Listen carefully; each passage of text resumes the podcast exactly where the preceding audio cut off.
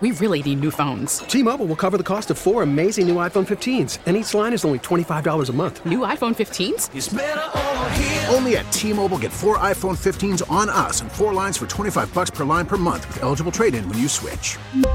Minimum of 4 lines for $25 per line per month with auto-pay discount using debit or bank account. $5 more per line without auto-pay, plus taxes and fees. Phone fee at 24 monthly bill credits for well-qualified customers. Contact us before canceling account to continue bill credits or credit stop and balance on required finance agreement due. $35 per line connection charge applies. See T-Mobile.com. Sports Auto, Mike, Sid, and Dave. And I don't know if you're not supposed to have favorites when you cover sports over the years, but if I've got one of them, it was over the years when the Twins were making their run back up the ladder in the division, and I'd stop and visit with Nick Punto on almost a daily basis out at the ballpark, and just those were wonderful conversations and wonderful times. And he's in town, of course, for the Joe Mauer weekend and beyond, and we can talk some Boston Red Sox because he's out there and obviously knows that organization well as well. Hey, Nick, always good to visit with you. Thanks for giving us some time. Maxie, what's up, buddy? How you doing? Everything good? Oh, everything's great. We're heading to the airport now. I don't want to go home, man. It's an awesome weekend. It's cool to be here. Explain Joe Mauer from a teammate standpoint. Just ultimate professional, unbelievable talent, and just a great friend. Really is.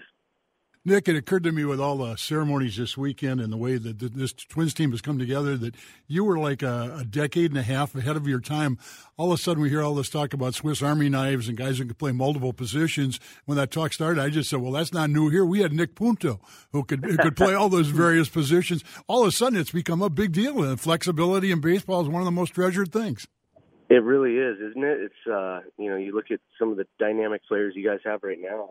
You know, they can all move around the field, and you're right. There was utility guys back then. Now it's just versatility guys because it just opens up your roster so much. You can play different positions. Nick, obviously, I mentioned the Red Sox. You know them well, and Twins play them here for three coming up, starting tomorrow, and a little bit of power versus power, and of course the Yankees are sitting over there with those big bats as well. What do you see as you kind of handicap this thing? Because the game has changed in a lot of different ways since you've played, and everybody's playing for home runs. It's crazy because, watching this offense, I've been watching this team now, for a couple months, ever since there's been this huge buzz. So I got the MLB channel or network or the package at my house, and my wife and kids got to sit through Minnesota Twins games every night. So, It's just such a dynamic offense. I don't know that we've seen this dynamic of offense ever in Twins. As long as I was a Twin, I don't think we had this. And it's just it's a fun team to watch. The energy's outrageous, right? Every night, the fans are totally involved as they always are. But I'm just looking forward to seeing them. I would love to see them pick up a bullpen arm, and if you could find some big, huge gun, and just for a starting pitcher, that'd be unbelievable. But those are pretty hard to find, because those series get super short. Once I'm looking way into the future, right? I want to see them win a World Series this year, and those series tend to get really short, because of big arms, right? You need a few big arms to really close out 7-game series.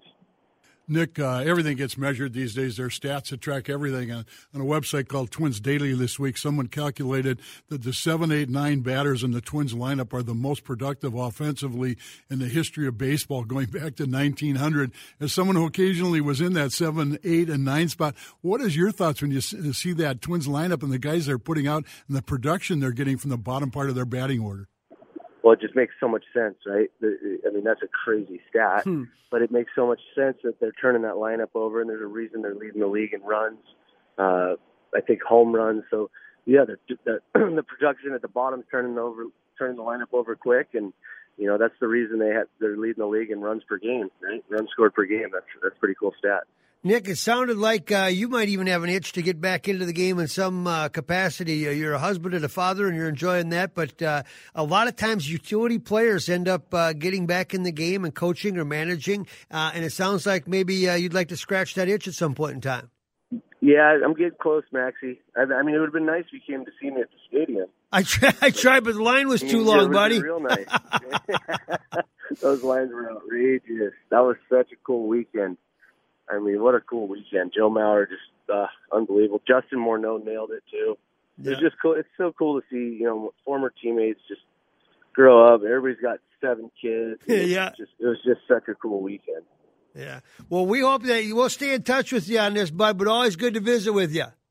You too, Maxie. Thanks, Dave. All right, that's Nick Punto. Always fun. We'll catch up with him additionally during the season. Good luck. I agree with Mike. He'd be a terrific addition to Major League Baseball, and I think guys who come out of the infield tend to make it into that manager spot. So that'd be fun to keep an eye on.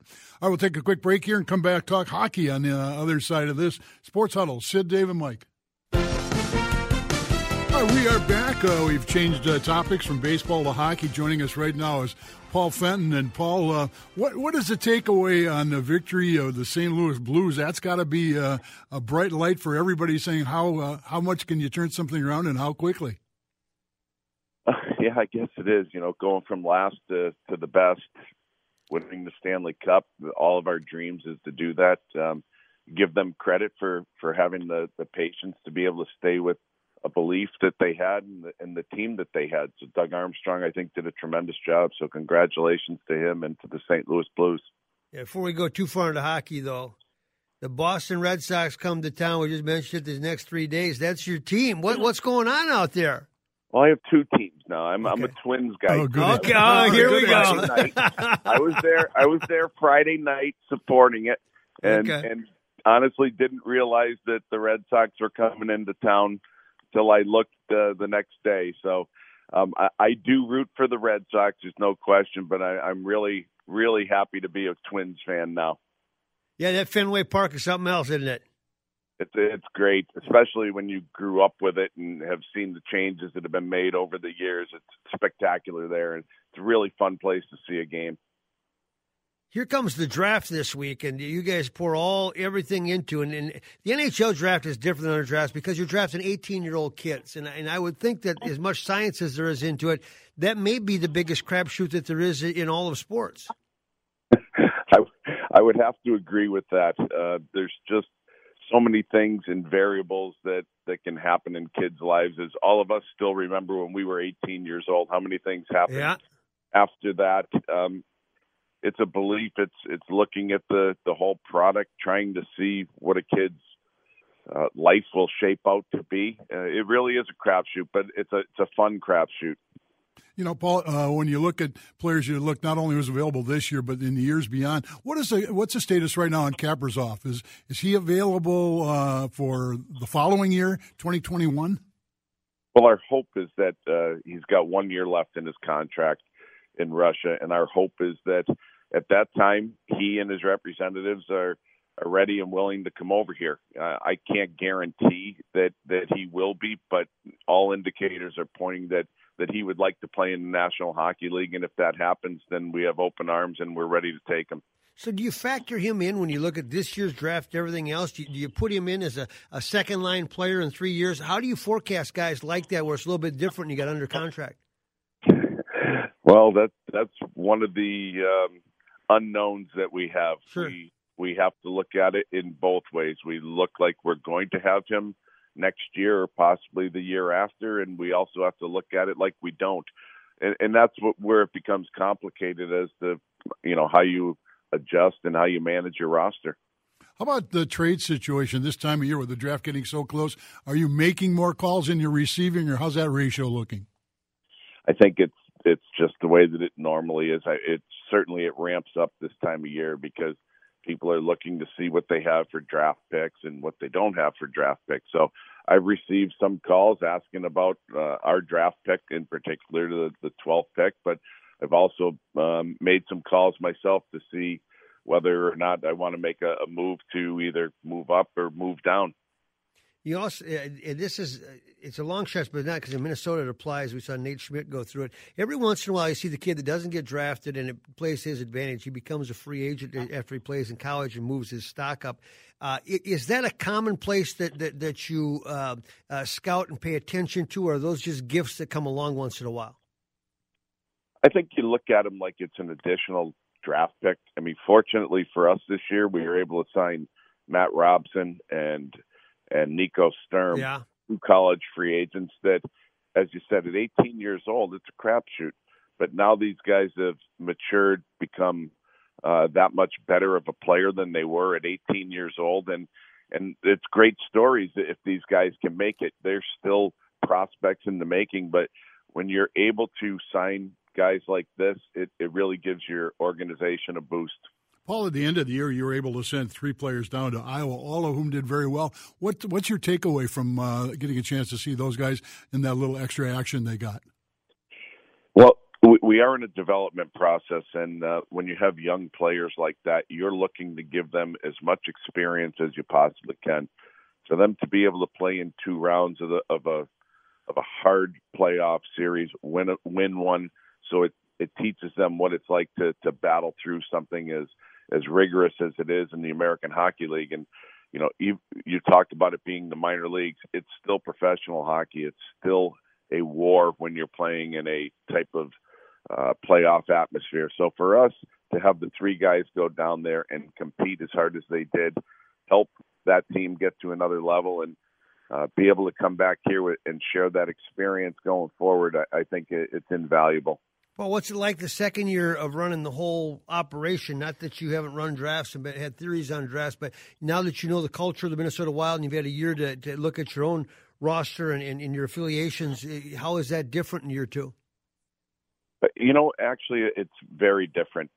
Last year, coming in as late as I did and having to rush basically through what we were looking at from the draft and from free agency, it was hit the speed button, go. And this year I've had the opportunity to work with more people that I've brought in and that I have a comfort zone with and have a plan going forward. So for me, it's been much better this year.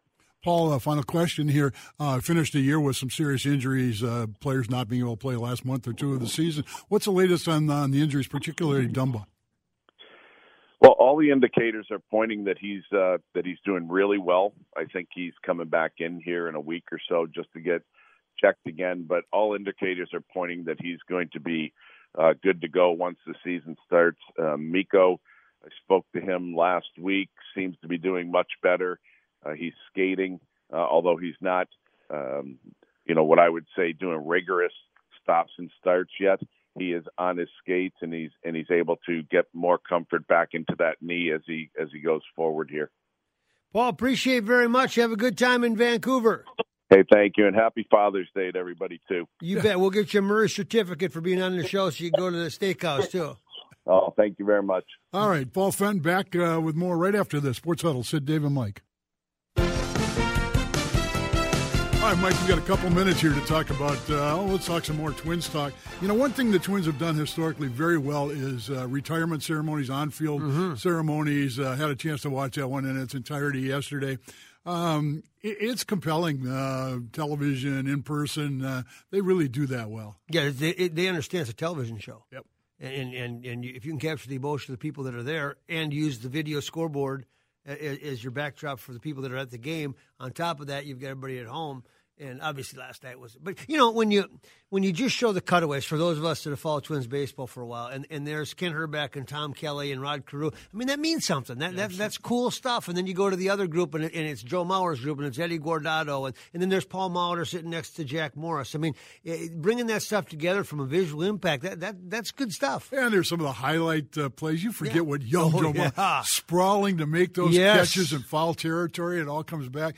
Somebody asked me during the week my favorite Joe Mauer moment, and I said, well, I may be the only one who picks this, but his backhand catch of the ball coming off the backstop, I mean, there's not one person in 10,000, in 100,000 can make that play. He made it just so casually. And even when you watched him last night when he was playing wiffle ball as a young kid, you go, okay, there's an it factor there that you can't quite – you can teach, you can work, you can do a lot of things, but it sure looks like the first time he picked up a bat and somebody threw him a ball, he knew what to do to it, you know. Yeah. And some of that stuff you can't teach. No, you know, you've been through coach pitch. I've been through it with T-ball with the kids.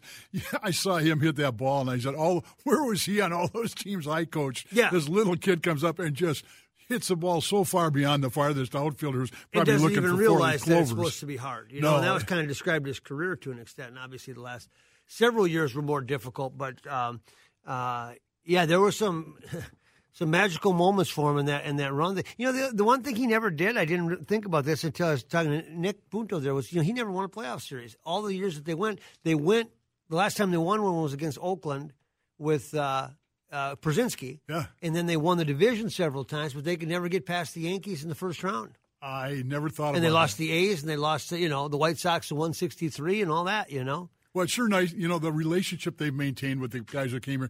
I don't think it takes much of a phone call to say, we're doing this, would you come back? I think 100% of those people just tell me when. Doesn't seem like it's too hard, and then have Tommy back for the first couple of days. That was great. Bert Blyleven is going to join us at 10:15. We'll continue this conversation at that time. Just a little tease. Thad Levine will be with us at 10 o'clock, or 10:05 actually. No PJ today, but Blyleven at 10:15. Brian Lawton will be joining us. A little more hockey talk. That'll be about 11:05 or so. So we will take a short break here. Sid's in the office. We'll get him involved when we come back. You're listening to the Sports Huddle with Sid, Dave, and Mike. T-Mobile has invested billions to light up America's largest 5G network, from big cities to small towns, including right here in yours. And great coverage is just the beginning. Right now, families and small businesses can save up to 20% versus AT&T and Verizon when they switch. Visit your local T-Mobile store today.